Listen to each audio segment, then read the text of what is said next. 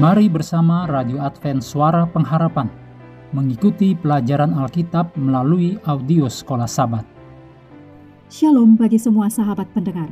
Kabar baik bahwa kisah dan kesaksian terkait siaran dan pelayanan AWR Indonesia kini dapat diikuti secara berkala, baik melalui siaran harian Radio Advent Suara Pengharapan setiap minggu kedua dan keempat, juga melalui YouTube dan Facebook AWR Indonesia.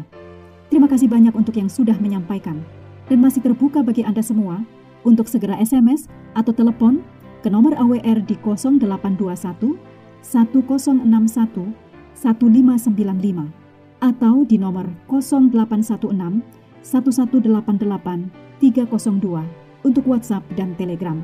Kami tetap menunggu dukungan Anda. Selanjutnya kita masuk untuk pelajaran hari Minggu tanggal 21 Agustus. Judulnya Kerangka Pujian. Mari kita mulai dengan doa singkat yang didasarkan dari 1 Tawarik 29 ayat 13. Sekarang, ya Allah kami, kami bersyukur kepadamu dan memuji namamu yang agung itu. Amin.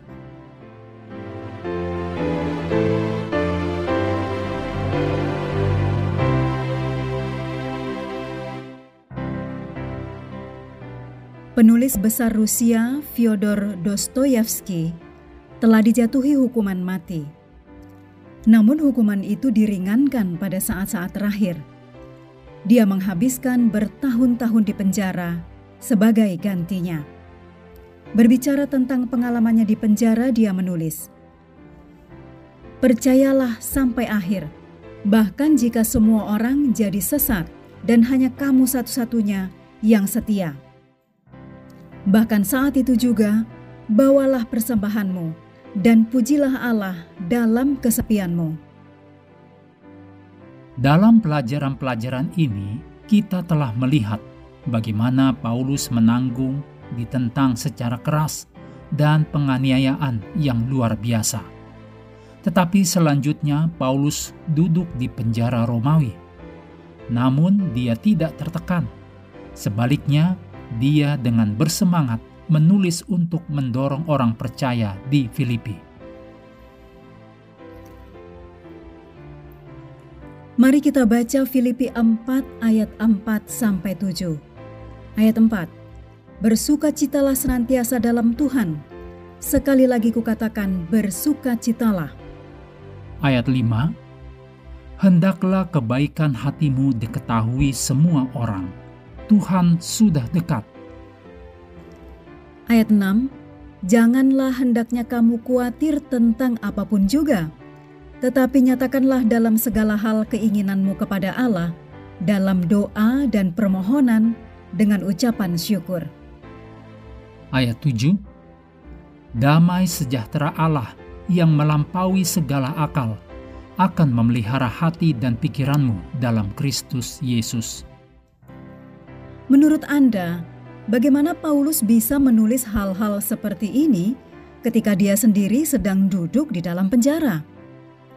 Perhatikan dalam perikop ini bahwa kunci untuk mendapatkan damai sejahtera Allah adalah yang tertulis dalam ayat 6. Janganlah hendaknya kamu khawatir tentang apa pun juga, tetapi nyatakanlah dalam segala hal keinginanmu kepada Allah dalam doa dan permohonan dengan ucapan syukur. Adalah satu hal untuk bersuka cita ketika semuanya berjalan dengan baik. Tetapi Paulus menasehati kita untuk selalu bersuka cita. Itu mungkin terdengar aneh. Jika kita mengambil apa yang Paulus tulis secara harfiah, ada dua pengertian untuk kita yang cukup kritis. Pertama, jika kita ingin selalu bersuka cita, itu pasti berarti bahwa kita harus bersuka cita, bahkan ketika keadaan tampaknya tidak memberikan alasan apa pun untuk bersuka cita. Kedua, jika kita ingin selalu bersuka cita, itu juga berarti bahwa kita harus belajar untuk bersuka cita pada saat kita tidak menyukainya. Paulus memanggil kita untuk memuji Allah. Meskipun sering kali hal itu tampak tidak wajar bagi kita, bahkan mungkin terlihat tidak masuk akal. Tetapi, seperti yang akan kita lihat, adalah berharga justru karena ada saat-saat ketika tampaknya tidak masuk akal, sehingga kita terpanggil untuk bersuka cita. Dengan kata lain, pujian adalah tindakan iman sama seperti iman tidak didasarkan pada keadaan kita, melainkan pada kebenaran tentang Allah.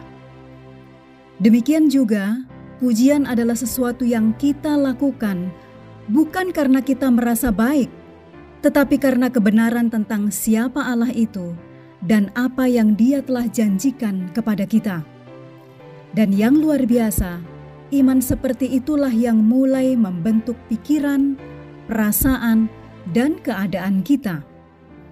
Apakah kebenaran tentang Allah yang Paulus identifikasikan dalam perikop hari ini kebenaran yang memungkinkan dia untuk bersuka cita bahkan di dalam penjara? Tuliskan daftar singkat tentang apa yang Anda ketahui sebagai kebenaran tentang Allah. Periksalah daftarnya dan pujilah Allah untuk setiap butir dalam daftar tersebut. Bagaimanakah hal ini mengubah cara Anda merasakan dan memandang keadaan Anda? Mengakhiri pelajaran hari ini, mari kembali kepada ayat hafalan kita, Filipi 4 ayat 4. Bersukacitalah senantiasa dalam Tuhan. Sekali lagi kukatakan, bersukacitalah.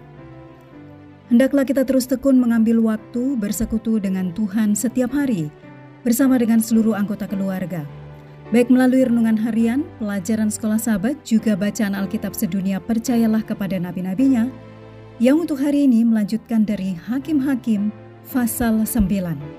Tuhan memberkati kita semua.